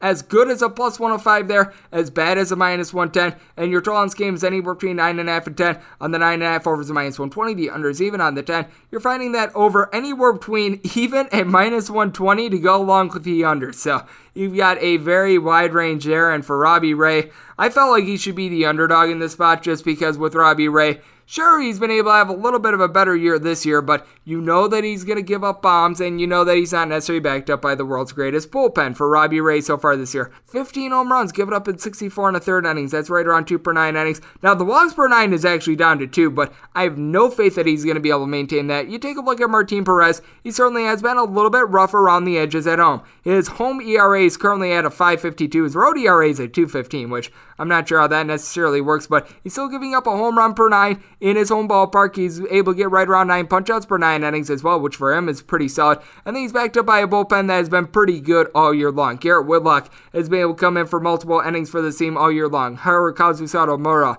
Darwinzon Hernandez. These guys have been great. And then you take a look at the Boston Red Sox. They are a little bit banged up. Xander Bogaerts has missed the last couple days, but you've got JD Martinez, a guy that's able to give you a double digit amount of homers. He's hitting a 311 for the team. Rafael Devers has been able to carry the mail as well. 15 home runs, 272 batting average. You've got guys like Hunter Renfroe, Christian Vazquez, Christian Arroyo. In between a 255 and a 266, bottom lineup can be a little bit shaky, but still very good. And for the Toronto Blue Jays, they certainly have a great lineup as well. Marcus Semien, Bo shit, along with Randall Grichuk. All guys hitting at minimum a 270, all guys hitting at minimum for 12 home runs so far this year. They have been able to do an absolutely tremendous job. Vlad Guerrero Jr., we all know what he's doing. 20 home runs. He's right now leading the league north of a 440 on base. You've got Teoscar Hernandez, who's been able to hit right around a 290 for the team. Rowdy Tellez, Jonathan Davis. They need to pick it up along Cavan Biggio, who's been a little bit banged up, but Joe Panik, he's been able to do a good job. Lourdes Gurriel as well. But when it comes to the Blue Jays,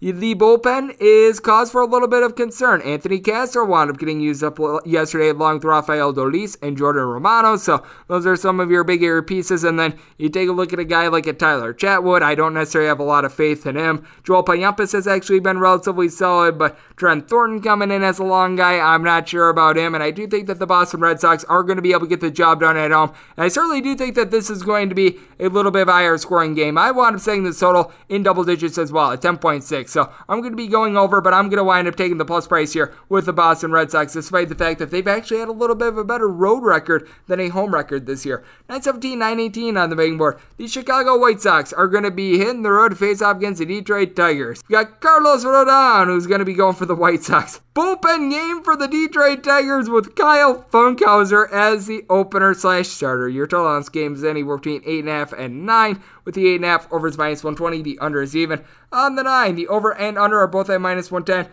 with the Tigers, you're going to be getting them anywhere between plus 205 and plus 208. Meanwhile, if you're taking a look at the Chicago White Sox, you're going to be finding them minus 230. This is absolutely hilarious because this has been a really shaky Tigers bullpen, to say the least. I think I'm putting it as generously as I can, and you take a look at what you're able to get out of the Detroit Tigers. It's not necessarily a whole heck of a lot, and with opener slash starter Kyle Funkhouser, he actually hasn't necessarily been too terrible this year. He's made 13 total appearances. He's got a 270 ERA.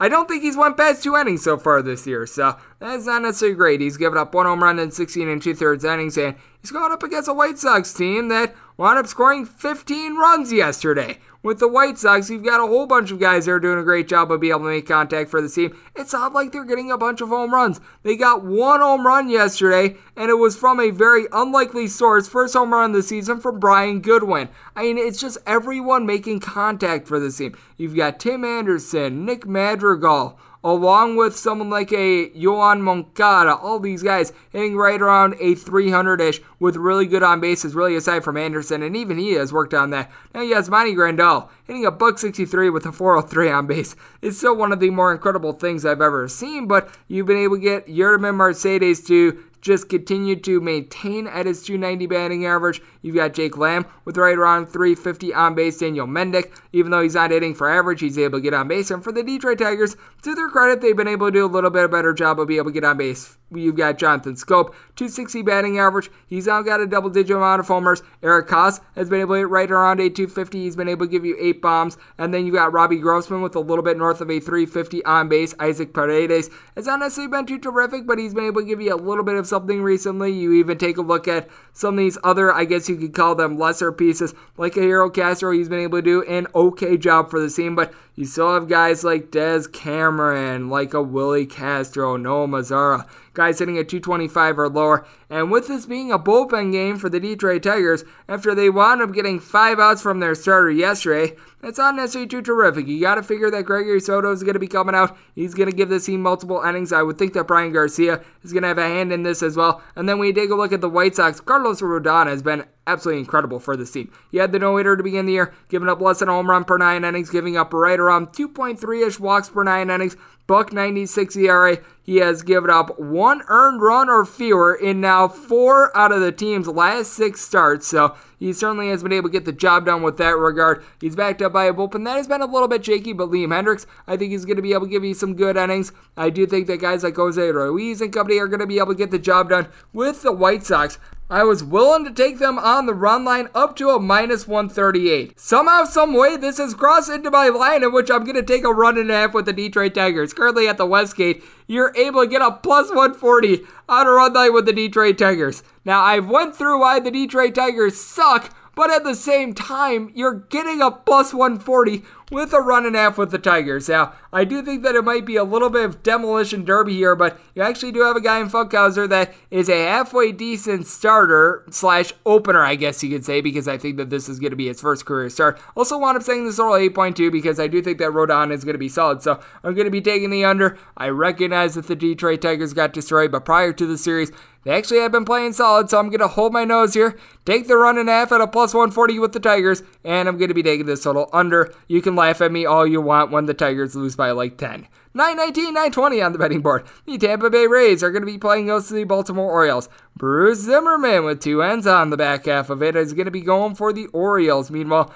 Michael Wacha, or should I say Michael Waka, Waka, Waka, Waka, Going to be going for the Tampa Bay Rays. Rays anywhere between minus 168 and minus 175 favorites. Meanwhile, if you're taking a look at the Orioles, anywhere between plus 158 and plus 160, your total on this game is 8.5 over and under anywhere between minus 105 minus 115. If you're looking at the Rays run line, by the way, anywhere between plus 117 and plus 120, and that's exactly where I'm going to be looking. Wacha, as he's done a couple times this year, he's really going to be the opener for Josh Fleming. With Fleming on the mound, I made this right around a $2 favorite. I do downgrade this a little bit because you do wind up having Michael Wacha on the mound, but I made it an 8 cent difference, so I wanted making it more around a minus 193 when it came to the Tampa Bay Rays, and pretty much anything better than a minus 110, I was willing to take on the run line personally. I take a look at this spot, and I do think that the Rays are going to be able to get to Bruce Zimmermann. With Zimmermann, he actually hasn't been the world's worst starter for the Baltimore Orioles, and backed up by a couple guys like Cole Sulser that are able to give you some solid innings. Tate has been a little bit up and down, but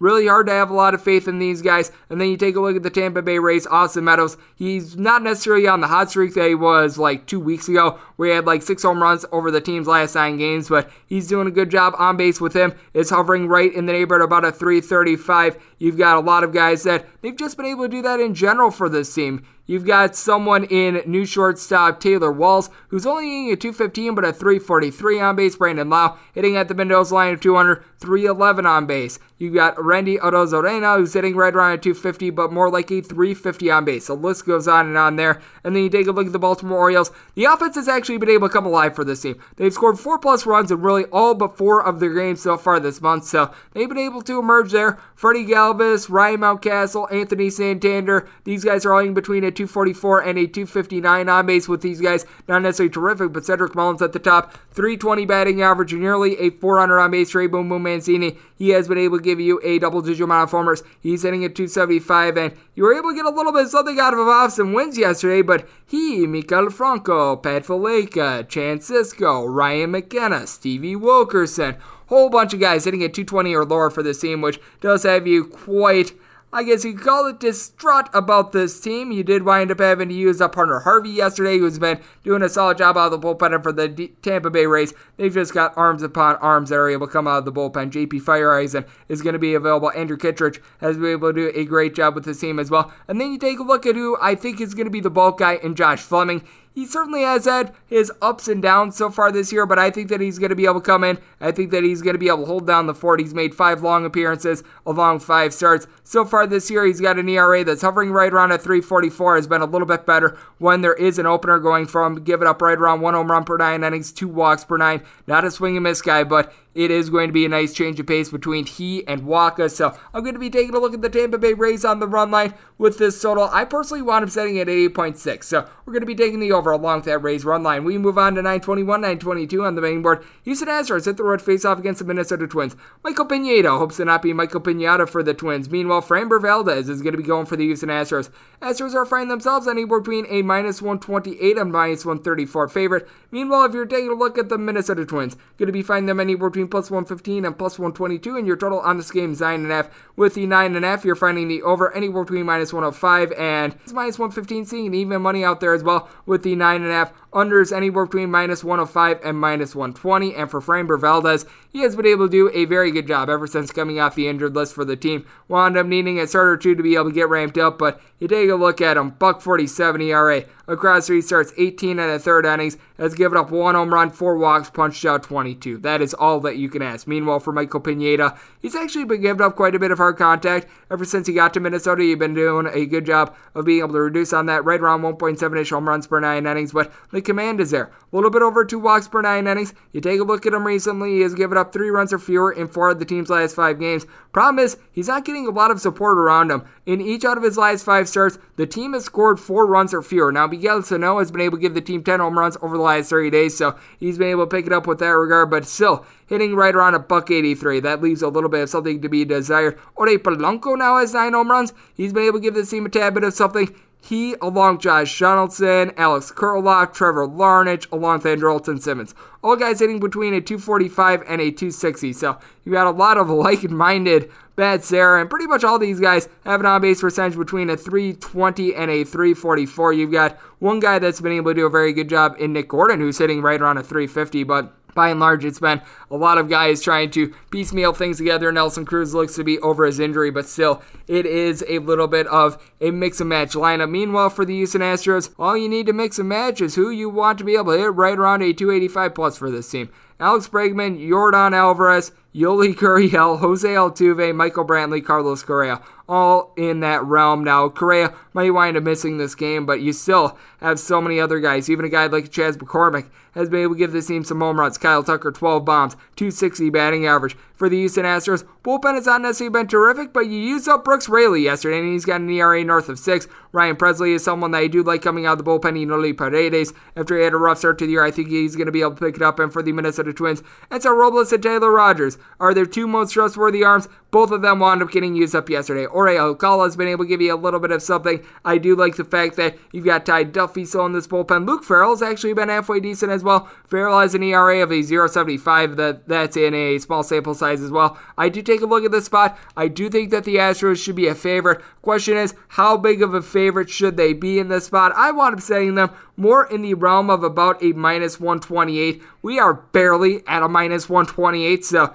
I am barely able to take the Houston Astros in this spot, but we're taking the Houston Astros, and I wound up saying this all 8.5, so we're going to be taking the under to go along the Houston Astros. 923, 924 on the betting board. The Kansas City Royals going to be in the road to face off against the Oakland A's. Chris Bassitt has a hook, line, and sinker in this one. Meanwhile, Chris with a K, Bubic is going to be going for the Kansas City Royals. This is the New York Post play of the day as we've got a total between 8 and 8.5. On the 8.5, under is anywhere between minus 120 and minus 125. The over is anywhere between even and plus 105. On the 8s, you're finding that over anywhere between minus 110 and minus 120. The under is anywhere between even and minus 110. And if you're taking a look at the Oakland A's, Sizable favorites here, at as high as a minus 210, as low as a buck 79. Meanwhile, if you're taking a look at the Kansas City Royals, you're going to be finding them as good as a plus 175, as bad as a plus 162. And the New York Post today is going to be the under. I up saying this total well below 8, so I take a look at this, and I do think that you're going to get a nice pitcher as well, especially with the way that Chris Bassitt has been able to perform all year long. He's done a great job of being able to limit third contact in 81 innings, he has given up seven home runs. He's given up right around two walks per nine innings, nine and a half punchouts per nine, 344 ERA. And then Chris with the K Bubic. I do recognize that he has given up right around four and a half walks per nine innings, but you take a look at what he's been able to do so far this year. He has given up more than three runs in, I believe, one of his appearances. He wound up coming in as a long guy to begin the year, and then he wound up being put into the starter's role, and he has been able to do a relatively solid job. Did wind up giving up four home runs in his last start against the Angels, but I think that he's going to be able to pick it up from there. And then you take a look at both of these lineups. Neither of them necessarily knock your socks off, especially from a batting average perspective. Now, with the Oakland A's, what you do love about this team is that you've got a lot of guys that are able to get on base. Chad Pinder is now back in the fold for this team as well. He wound up missing so much of the season, so he's going to give this team an added dimension. But you take a look at Mark Canha, a double digit amount of home runs, right around a 370, 375 ish on base, 250 ish batting average. That is absolutely huge for the team. You got Matt Olson, who has been able to give the team double digit amount of home runs. He's hitting at 285 with a 372 on base. Got his 16th yesterday. Matt Chapman, it's not necessarily been hitting so far this year, but he still has been able to find a way to get a 322 on base to go along with his 220 batting average. He wound up going deep for this team yesterday. You've even got some like a Tony Kemp doing a great job stepping up 280 batting average, 380 on base. And then for the Kansas City Royals, you have been able to get quite a bit of something out of Salvador Perez along with Andrew Benintendi. Benintendi hitting just below 300, and then you've got a guy in Salvador Perez who's hitting right around a 280, 16 home runs. He has been able to do an absolutely terrific job for this team. Kelvin Gutierrez along with Whit Merrifield. Pair of guys hitting between a 250 and a 260. Jarrod Dyson has been able to give you a little bit of something, has great wheels, but how about what we have seen our what we have not seen, I should say, out of Ode Soler, guy that's hitting right around a buck 80 with six home runs. He wound up having 48 during the 2019 season. He has taken a massive dive. Hanser Alberto able to get on base for the team, but you take a look at the bullpen as well for the Oakland A's over the last three days. It has been one of the best ones out there in baseball. Deolis Carrera could sometimes be a little bit up and down, but Burch Smith, Lou Trivino,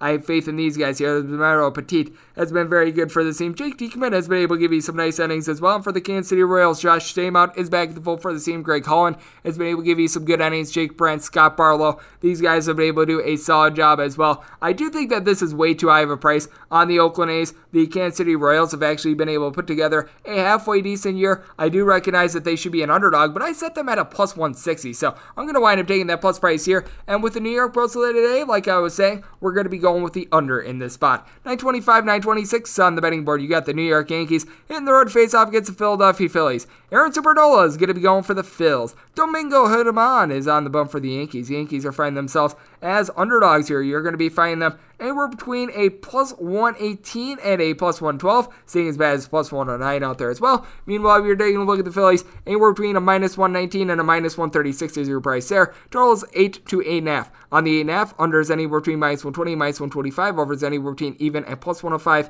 On the 8, the over is minus 120 and the under is even with Domingo German. He has actually been absolutely tremendous for the team ever since he wound up getting sent down to the alternate site. Ever since he's come back, I believe that the Yankees have lost just two of his starts, and one of those was that extra inning game on Sunday Night Baseball against the Boston Red Sox, in which they had 100 million billion chances to be able to drive in runs against Garrett Richards, and they were unable to do so. He gave up one run in five and two thirds innings in that one, and really ever since he got sent down to the alternate site, his ERA is hovering right around a two. He's given up a little bit over a home run per nine innings. His walks per nine overall for the year, less than two. He has been terrific, and for Aaron Nola, he's typically better at home than he is on the road. A full point better on his ERA career at home than he is on the road, but even at home, he has been struggling a little bit. You take a look at his last two home starts, he's given up a combined nine runs over the course of 10 innings. Now, he's also got 16 strikeouts in those as well, but still, between home and road starts, he's given up at least one home run in four out of his last five starts. And then you take a look at the New York Yankees.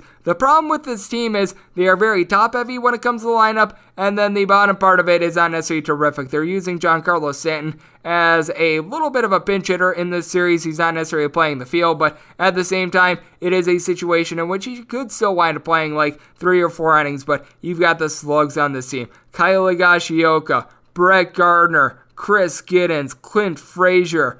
You can even throw in there someone like a Rougned Odor. List goes on and on of these guys. They're hitting a 225 or lower. Miguel Andujar is actually hitting a 270. He has been a nice surprise for the team. Gio Urshela, Gleyber Torres, both hitting in that pocket as well. You've got Aaron Judge, who's been able to do a good job of being able to supply the boom for the team. Double digit amount of homers. He's hitting for right around a 390 on base. And then you take a look at the Philadelphia Phillies. Odubel Herrera is hitting a 280 right now. I don't know how and I don't know why, but good for him. JT Realmuto has come back. He's looked solid 400 on base. Bryce Harper, he's hitting right around 275. He has not necessarily been able to supply a lot of homers, but he still has a straw that serves to drink when it comes to this offense. You've got Brad Miller hitting at 275. You've been able to get a whole lot of something, by the way, out of Ronald Torreyes, hitting a 300 for this team. I recognize that he doesn't necessarily have a lot of power. The analytics guys don't necessarily love him, but he does a good job of being able to move the chain. And then when you take a look at the Philadelphia Phillies, Bullpen leaves something to be desired. Ranger Suarez has actually been a very good long guy for the team, but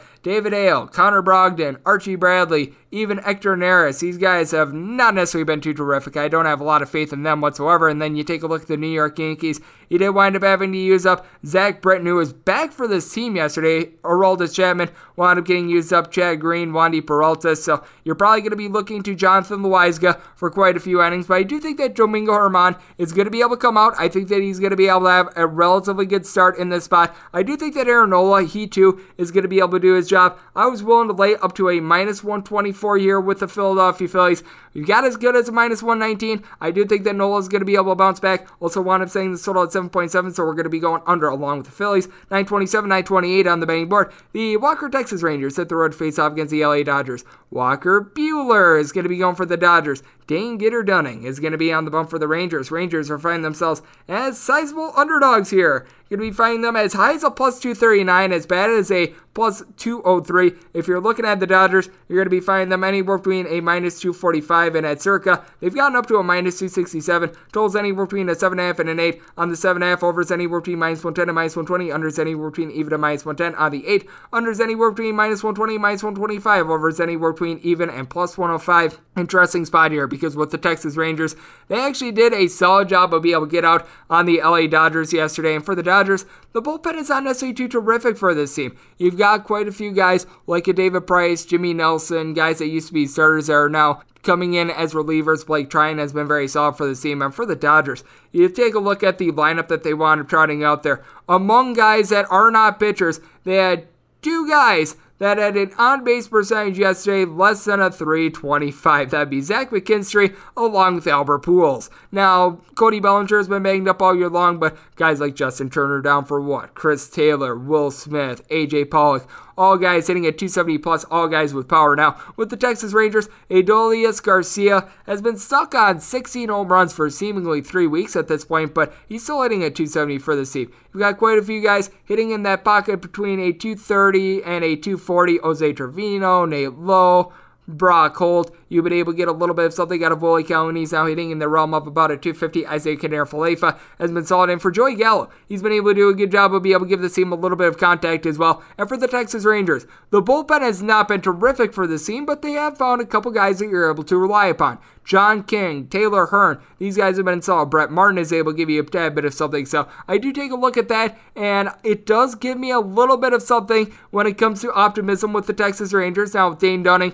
you take a look at his home and road splits, they are vastly different. On the road, he is getting absolutely lit up. Road ERA of a 720, 0 3 record in six starts. He has opponents hitting at 317 off of him. Meanwhile, at home, he has a buck 97 ERA. Opponents are hitting at 225 off of him, and he's getting right around 11 punch outs per nine innings. But now you take a look at Walker Buehler. He wound up not giving up a home run going into the 2021 season. At home since 2019, he has now given up eight home runs at home so far this year. He's given up overall right around 1.3 home runs per nine. Command has been terrific. Less than two walks per nine innings. Punch outs right around eight and a half per nine. So he's been able to do his job there. But when it comes to the bullpens, I don't think that the difference between the Rangers and the Dodgers might be as tremendous as we all think. And with this Rangers price getting up to a plus 239 at circa, I'm going to wind up taking a shot there. And when it comes to this total, I wound up saying it at 8.2. Day game out there in LA, so it's a little bit more hitter friendly. So we're going to be taking the over along with the Rangers, and we wrap things up with 929, 930 on the betting board.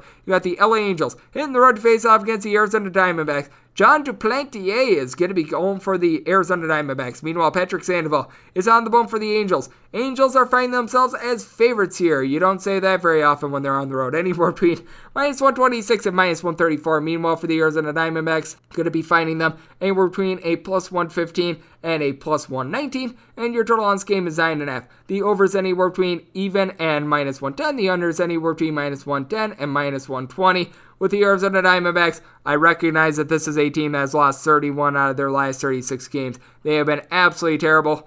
You also have to recognize the fact that Patrick Sandoval, I believe, is 1 in 10 in his record for his career. It's been absolutely terrible what we've seen out of Patrick Sandoval. 1 in 11. So I am I apologize. I was actually trying to give him a little bit too much credit. Now, so far this year he hasn't been too bad. 362 ERA. The whip is right around a 135, two and a half strikeout to walk rate, but still, whenever I take a look at this guy, he's just a walking loss for the Angels, and he's much worse on the road. 310 ERA at home, 514 ERA on the road. Opponents are hitting nearly a 300 off of him. He has not lasted long on the road either. And then you take a look at Duplantier. He actually has been a highly touted prospect the last couple years now. He has rocketed a good old 10 ERA in his three starts so far this year. He has given up four home runs so far this year, and he has went a grand total of 11 and two thirds innings. So that's not necessarily too terrific. And then when you take a look at the Arizona Diamondbacks, their bullpen is not necessarily too terrific. Kevin Ginkel has been a hot mess for this team. Riley Smith has actually come out and he's been a not so bad long guy, but Still, you take a look at that bullpen, it's not great. And for the Angels, the bullpen recently has been good, but I still don't have faith in Raisel Iglesias. I still don't think that Steve Cishek necessarily a terrific pitcher. Alex Claudio has been using back to back days, by the way, so that's not necessarily great. Now, you take a look at the LA Angels, you do have quite a few guys doing a great job of being able to get on base for the team. Jared Walsh, double digit amount of homers, along Justin Upton. Obviously, you've got Shohei Ohtani with a double digit amount of homers. Now, with Upton hitting a 228, but Walsh a 291. Shohei Ohtani hitting more in the realm of about a 270 with a 350 on base. Anthony Rendon, he just needs to pick it up for this team. He's got four home runs because he wound up hitting one yesterday and a little bit over 100 at bats, 241 batting average. Do I think that he's going to do so? Yes. Do I think that he's a waste of money? Yes. Juan Lagares, 222 batting average. Taylor Ward is hitting right around at 230. And then you take a look at the Arizona Diamondbacks. They have gotten back a couple guys. Ketel Marte of the Marte Parte is hitting right around a 360 for the team. And Carson Kelly, 390 on base. He has been able to do a solid job. Josh Reddick is hitting a 290 for this bunch. You got to love the fact that David Peralta is hitting about a 250. Eduardo Escobar, double digit amount of homers. I believe that he's now got 14 this season. Josh Rojas wound up hitting a pair of home runs for the team yesterday. His power had not necessarily been there, but he's still got a 330 on base. Pavin Smith, a 340 on base with a 290 batting average. So I take a look at the Arizona Diamondbacks.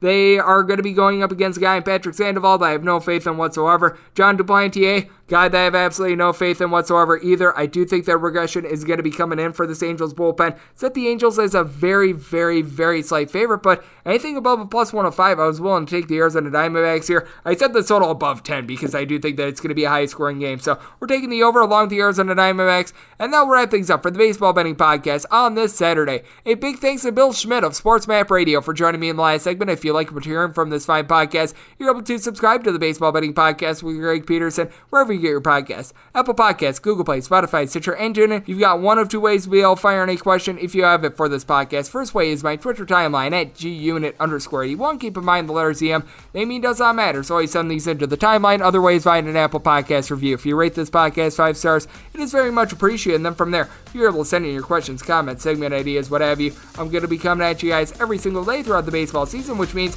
I'm coming at you once again tomorrow. Thank you so much for tuning in.